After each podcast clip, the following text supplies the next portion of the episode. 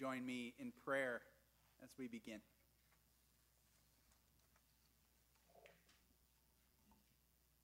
Lord, may the words of my mouth and the meditations of all of our hearts be acceptable in your sight, O Lord, our rock and our Redeemer. Amen. Well, this week uh, we complete our three-week study of the book of Philemon. It's only twenty-five verses. Maybe at the beginning of this series you were like, there's no way we're going to make it through three weeks. This is going to get boring. But I think that we've learned that there is so much good and challenging stuff in this letter. I think that we could go for another three weeks or three months if we wanted to. Um, but we're going to end this Sunday, begin our Advent journey next Sunday. Uh, but we're going to end today on a theme that's been on my mind and my heart a lot. Uh, I even had an opportunity to kind of preach on a similar theme at the end of the summer when we were in the book of Nehemiah. But I want to preach on the theme of accountability. I want to look at the theme of accountability as we see it in the book of Philemon. Just a refresher of where we've been in case you're just joining us or you need a refresher. This letter is centered around three men. Paul is the author, Philemon's the recipient, and the uh, uh, the subject of the letter is a man named Onesimus. And Paul is writing to his friend. Philemon is a friend. They're, he's writing to his friend. His friend Philemon hosts a, uh, a church in his home in the city of Colossae. Uh, he is a wealthy man. He's a slave owner. And he had a slave named Onesimus who ran away, likely stole possessions, money from his master, and fled to Rome, where somehow, amazingly, he comes into contact with Paul. And what is Paul better at than anybody else in the history of the church? Bringing people to a saving relationship with Jesus, which is exactly what he does with this runaway slave Onesimus. And eventually, Paul encourages Onesimus to return to Philemon with this very letter in hand, to deliver to him, to have it read to the church. And in that letter, Paul exhorts Philemon to take Onesimus back, not as a slave, but as a dear, beloved brother, which he does. It's an amazing story of transformation. I've said it for a couple weeks. I think it's one of the greatest stories of transformation and reconciliation that we have in the history of the church.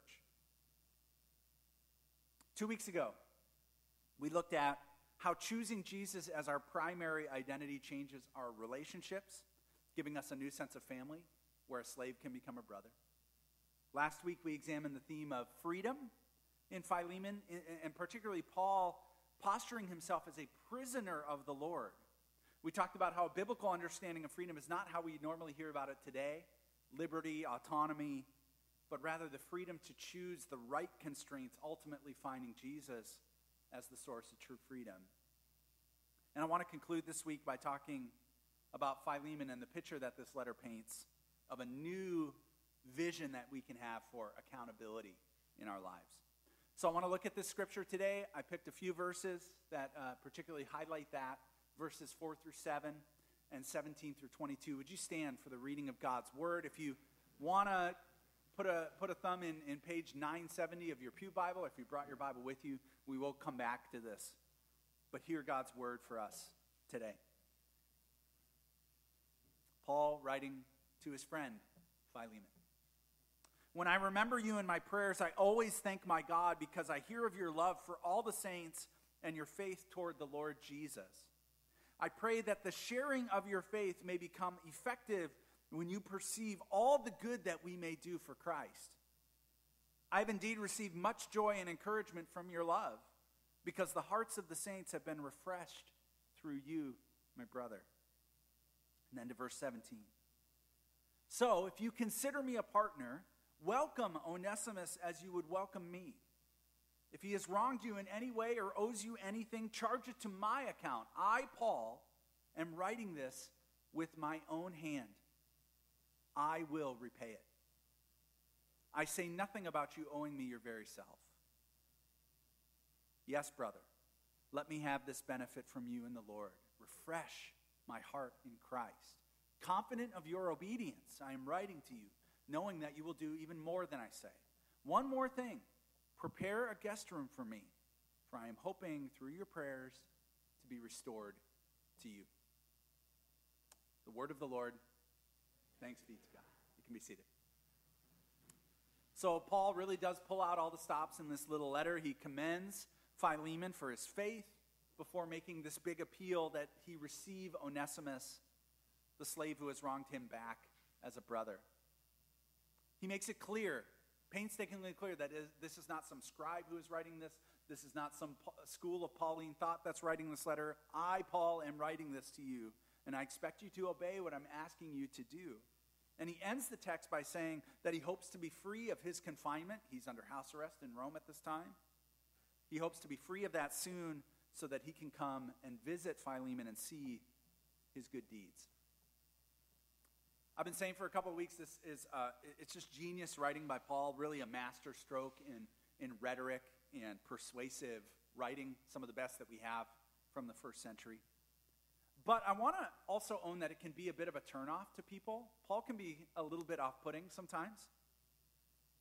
I was in a, a really difficult conversation recently with a dear friend, uh, a brother in the faith who's going through a really tough time in his own faith, his, his relationship to the church and the Bible. And we're talking through all sorts of different issues. I'm, I'm trying to kind of understand what he's struggling with and, and trying to draw him back into Scripture. And And in the midst of that, he blurted out, "I think you're weighing Paul's words way too heavily."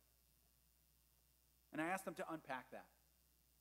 And he admitted that he, he no longer reads Paul as authoritative word for us, or at least primarily authoritative. For him, only Jesus' words are really, truly authoritative, and Paul's words are good, but we, they shouldn't be moral authority for us.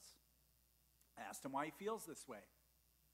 And he said, because so many of Paul's words just don't really work anymore for us as a people. To my friend, Paul's words on a number of topics were just outdated, outmoded, from women, slaves and masters, sex and sexuality, alcohol, gossip, the language that we choose. The way that Paul talks about these things is just too harsh, too legalistic, too brash, too authoritarian to be, appri- to be applied broadly to people today. And I've been thinking about that conversation a ton. It's been heavy on my heart as I've been, un- and I've been unpacking it with several trusted people, but it's also been ringing in my ears as I've been going through this short letter of Philemon and kind of looking at Paul's tactics in this letter.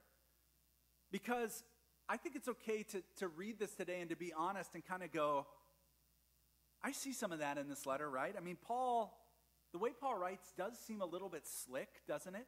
Can we kind of own that? Dare I say, maybe even manipulative? Like Paul is sort of buttering up Philemon, talking about how great he is so that he can drop down the hammer on what he needs him to do, and then saying, I, I, I'm expecting you to obey what I'm telling you to do. Maybe that kind of like morally centered accountability is something that we should just leave in the first century and say, it doesn't really work today. That's an artifact of a bygone era. We shouldn't take that so seriously. Well, I mostly listen to my friend because I love him, I care about him. But I wanted to say to him, don't you think that maybe Paul is just saying a bunch of things that you wish he wouldn't say? Don't you think that the, the level of accountability that we see Paul holding other people to is off-putting because the idea of somebody holding you accountable or having to hold somebody accountable to that standard is just off-putting to us? Doesn't it matter that the, the, the Gospels of Jesus, which are certainly authoritative, were written after all of Paul's letters were in circulation? And Paul repeatedly notes his authority as a clear sign that he understands what he is writing in these letters as a continuation of the ministry of Jesus himself, rather than some sort of addendum to Jesus' ministry. Is it possible that Paul's words and demeanor are tough for us sometimes because they just hit so close to home so often? So I do want to defend Paul this morning. Not that he necessarily needs a defender, but I'm going to anyways. And I particularly want to lift up this model of accountability as something that we really sorely need today. Accountability, in many ways, is a uniquely Christian concept. And while it can certainly be misused, it's essential. This week in, in men's fraternity, a group, uh, a, a group of community men who meet in the, in the gym on Thursday mornings early, we had seventy men from the community listening to Julie Burns, who is uh, the, the chief nutritionist for the Chicago Blackhawks and a bunch of other high-level athletes. And she said something that just absolutely blew me away. She said, I can't believe there are this many guys here at six in the morning. This is blowing my mind that, that you would all come here and do this.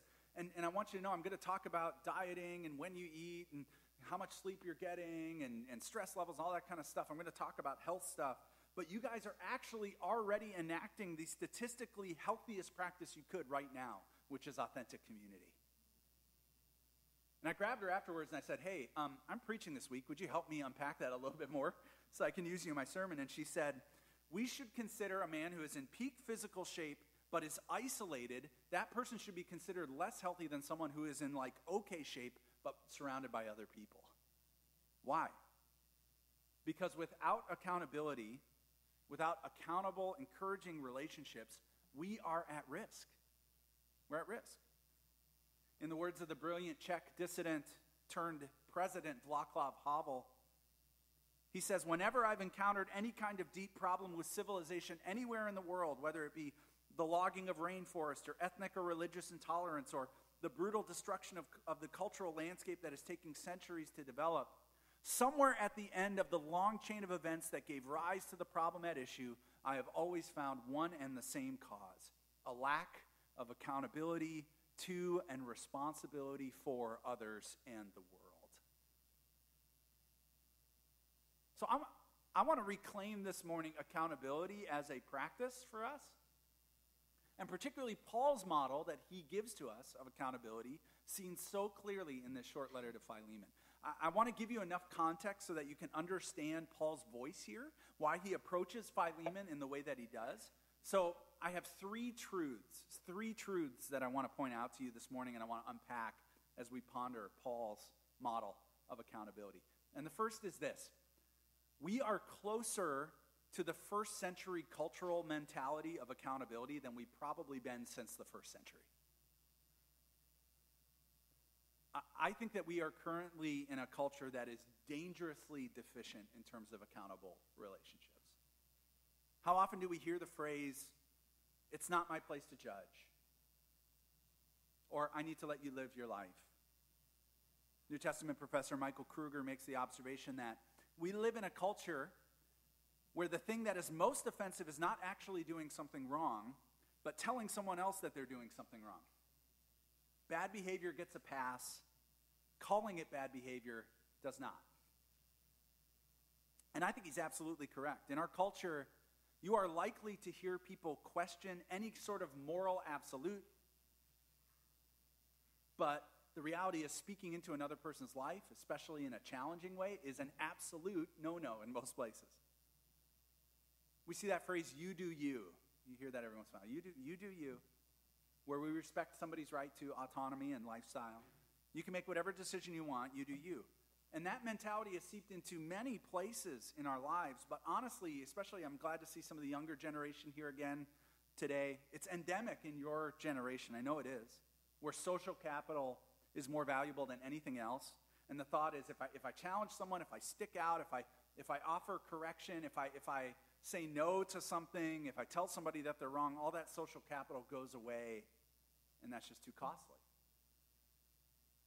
So hold that in tension with the reality of, of social media and, and how ubiquitous it is for us and the, the layers of technology that give us this buffer of perceived safety To, to sort of morally posture loudly and, and proudly about almost anything. This is where we see sort of a new sort of activism, even though the, the term is overdone, where we see something like cancel culture, where anyone in power can have things brought up from their past that can adversely affect their future. So on the one hand, we live in this culture that holds up tolerance and, and being free of judgment and autonomy. But then if, if one is removed relationally from somebody, they feel free to point out other people's wrongs and make them pay for it. This is the tension that we live in. That's where we are. Where one can say, I don't feel comfortable holding you accountable in the context of a relationship, but I'm more than willing to embrace a lot of, of societal moral norms from a distance. But the reality is, when we do that, we isolate ourselves. And this is where I think we're closer to the first century Roman world than we probably realize. In a recent podcast, church historian Roberta Amundsen was asked about the parallels between the first century Roman world, where the New Testament is birthed out of, and our culture today. And she noted that in the first century Roman world, they had a very similar you-do-you mindset. As long as you weren't in flagrant defiance of Roman law, you were allowed to mostly live your life without expectation of moral accountability. She noted that this was particularly true of Roman male elite people, uh, Roman male elites, those who were considered to be a, a paterfamilias. So before the advent of the gospel of Jesus, wealthy Roman male elites really had carte blanche. They could do whatever they want. They were encouraged to sire as many children as they could from multiple women. They were instructed to, to assert their power over the week and do it as publicly as possible to keep the, the structure, Roman structure, in order. They could go to any foreign city that they wanted to and basically act however they wanted to without repercussions, as long as it wasn't in their home city. They were conditioned to not work very hard and to not take many risks. So while Roman moral ideas were upheld, the greatest of those imperatives was from a very popular philosopher named Epicurus, who, who uh, sort of recoined the phrase from the Wisdom of Solomon when he said, "Eat, drink, and be merry, for tomorrow we die." This was adopted into popular Roman culture as a philosophy of how to live, especially for the male elite. The moral imperative here is that in Roman life, it was wrong to tell anybody not to seek pleasure. And just like us, the Roman world was not particularly encouraged towards those relationships that would lead to accountability. My friend down the church, uh, down the road at, at Christ Church Oak Brook, Dan Meyer, recently said, and has said numerous times in the last year, we are living in a first century world again. And I think this is most evident to me in our lack of relational courage and cachet. But let's remember something about this. Who is Paul writing to? He's writing to Philemon. And who is Philemon? Philemon is the epitome of a Roman male elite, right? He's a paterfamilias. He's a wealthy slave owner. And yet Paul, who's also a Roman citizen, he knows how this goes. He knows Epicureanism. He understands the dominant culture. He's steeped in Roman life from childhood. He doesn't relate to him the way that empire does. Which leads me to our second truth today, which is this. We've been taught that accountability is authoritarian, patriarchal, and judgmental, but that's a lie. That's a lie. I was part of a lot of accountability groups growing up in the evangelical church, which were primarily focused on, on doing what is morally right, resisting temptation, trying to live a holy life. It was not uncommon after a, a youth gathering or a conference or a, a Bible study at our Christian college that Katie and I went to for, for us to have a time of accountability where guys and girls would go to a different place and we would share struggles that were going on in our lives, whether it be alcohol or smoking or lust or sexual sin or anger. And the idea was, confess it, get it out in front of other people, and these people are going to hold you accountable. And sometimes it was a beautiful thing and it worked really well. Sometimes there was not much follow-up on the back end and it really wasn't true accountability. But one thing that I realized as I'm, I'm looking back on these opportunities was that what, what these experiences had in common was that the accountability was almost always in the negative. I need people to help me from my most base urges and desires that we've all mutually agreed upon are sin, and I need to not do bad things. And this can be really helpful. Don't go and do bad things. But it also has the potential to lead to shame, to lead to a misuse of authority, and oftentimes it just devolves into gossip. Did you hear what that guy did? Did you hear what she did? But I want you to notice something really carefully. In this sterling example of accountability in the book of Philemon, Paul doesn't do that at all. It's not in the negative. It is like all in the positive. He never says, shame on you for having Onesimus as a slave. He doesn't even tell Philemon to release him. He says things like, yes, brother, let me have this benefit from you in the Lord.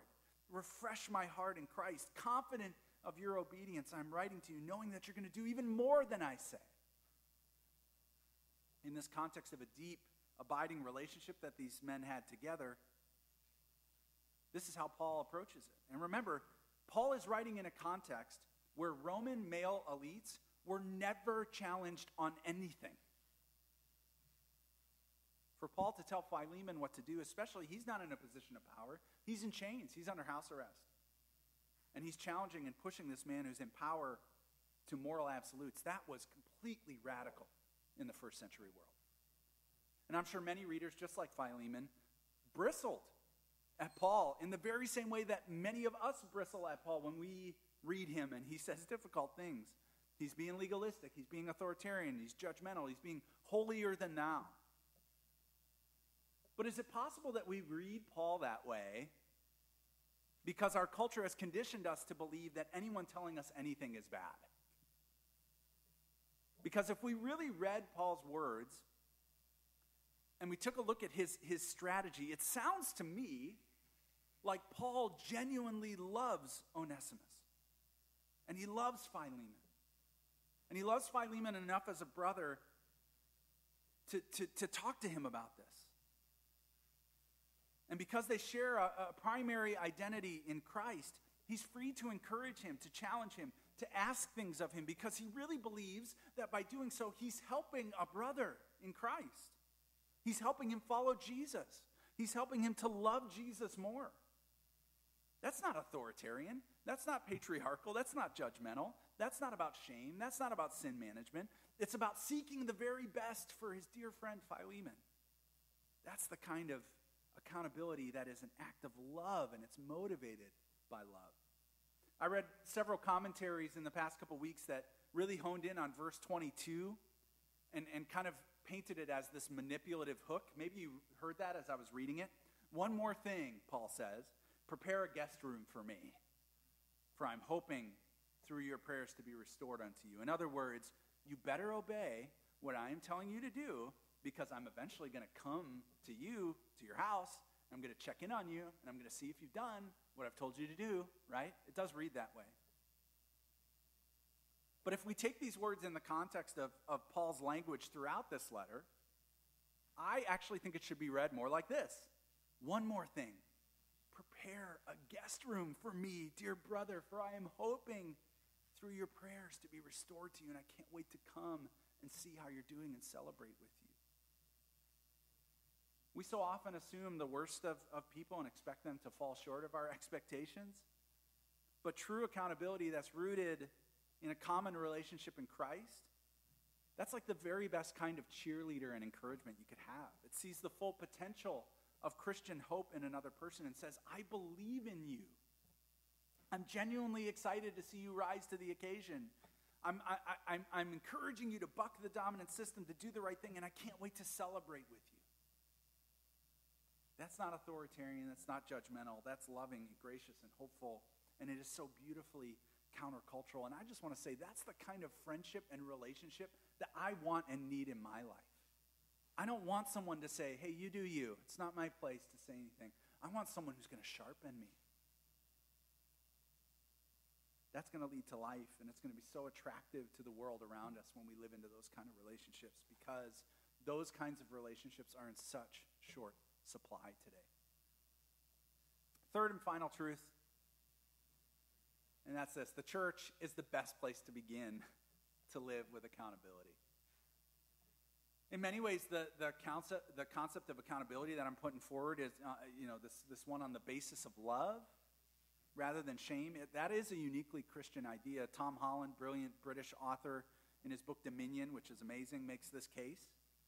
Um, mind you now, Holland is a, is a um, secular agnostic historian, and he makes the case that most of the things that we treasure in our Western society today and we take for granted as, as good and healthy, they didn't exist prior to the spread of the gospel of Jesus, including things like human rights, uniquely Christian concept, true care for the poor, the strong being mindful and caring for the weak, and maybe most of all, this concept of mutual friendship and accountability. It's a uniquely Christian thing. It's based on Jesus. And, and I think that when Jesus called his disciples together when he was doing his ministry, and he began preparing them for what we, we come to know today as the church, right, to become that, he desired for and he designed it to be the structure that would house those kinds of relationships, truly accountable relationships, as a light to the world. When he says in Matthew eighteen, if a brother sins against you, go tell him his fault. He knows that the church is going to be the safest, best place for us to do so under the banner of his lordship, gathered around his word, bound together by a desire to, to love one another in an accountable way. And I think Paul understands this, which is why he wrote Philemon full of love and joy and anticipation rather than shame. I think he understood that accountability in community is a health factor. And in that sense, the church is the healthiest place for us to seek and receive those kinds of relationships. It's not going to be nearly as effective outside of this sort of gathering, outside of the church, because we don't have as much in common. We have Jesus that binds us together in unity. So friends, I just want to say this place is a gift. Church is a gift. The people of the church are a gift. Are we perfect? Absolutely not. But imperfect people pushing each other towards love and good deeds in Christ, it's such a beautiful thing. And, and guess what? That's what this church is founded on, Hinsdale Covenant Church. We're, we're pietists. I wish I could unpack that more fully for you, but that's our, that's our heritage, a group of people who gather around God's word, take it really seriously, read it and listen to it, and they are transformed by it, and they call each other and hold each other accountable to holy living, so that we can go and be a witness to the world around us. And we're marked not by a, a guilt or some sort of authoritarianism, but joy in Christ and freedom in Christ. And that's been happening in this place for one hundred twenty-nine years. It's literally like that kind of relationship is seeped into these, these, these bricks and these columns and these beams.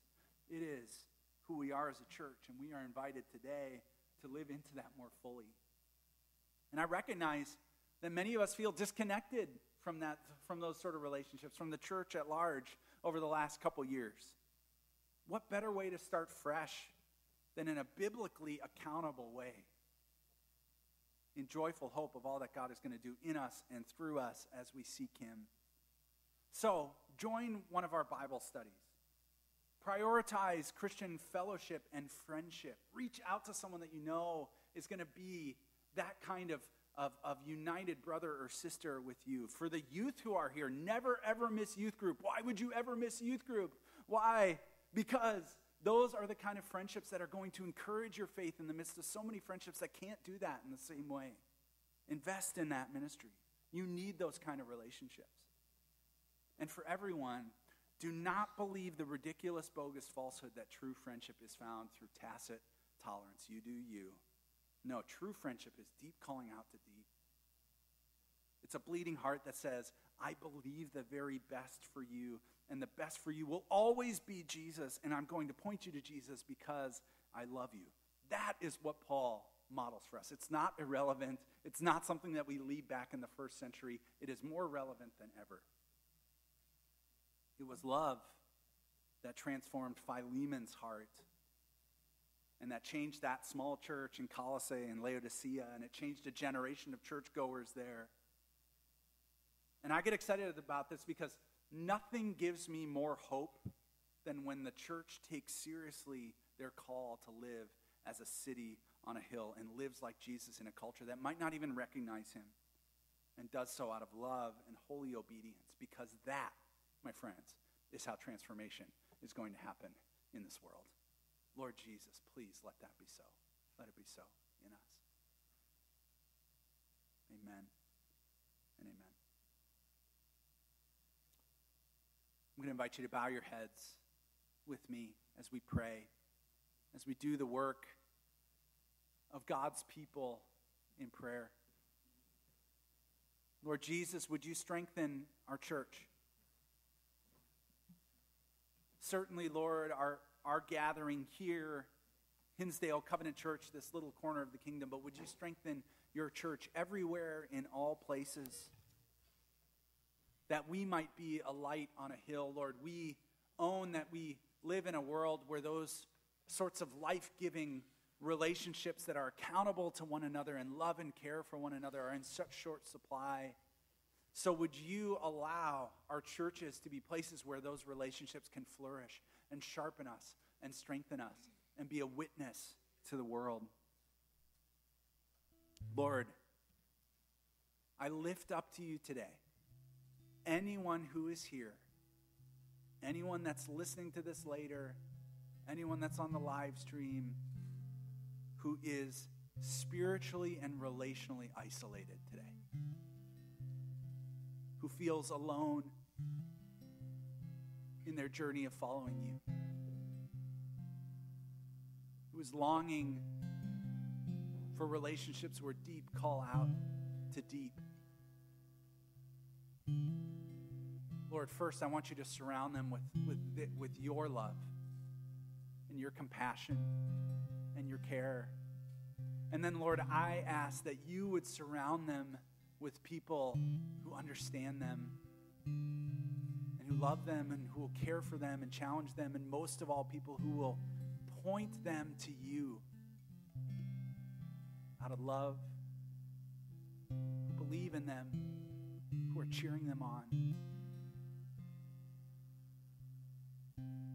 Lord, I pray for our youth and children here today as they grow up in a in a generation that doesn't do these kinds of relationships well, where there are so many layers and barriers to true fellowship and friendship and accountability, to the kind of relationship that Paul and, and Philemon model for us.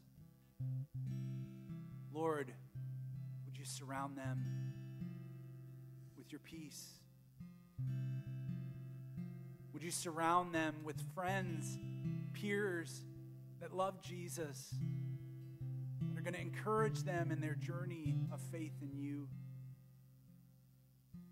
And Lord, would you be raising the children and youth of this church up as a generation that lives in the way your church is supposed to, that seeks those kind of relationships and fosters them? May they be sharpened and sharpen others. And Lord, for all of us, would you teach us what it means to reconnect in this season in a way that is really meaningful, that is way better and, and, and more faithful to what you, Jesus, have called us to from the very beginning when you called those disciples together and you taught them what it means to be church. Would you, would you bring us back there, not to where we were two years ago, but would you bring us back to your very heart for relationships? For the most lonely, Lord, would you just begin to surround them with a cloud of witnesses, a cloud of friends?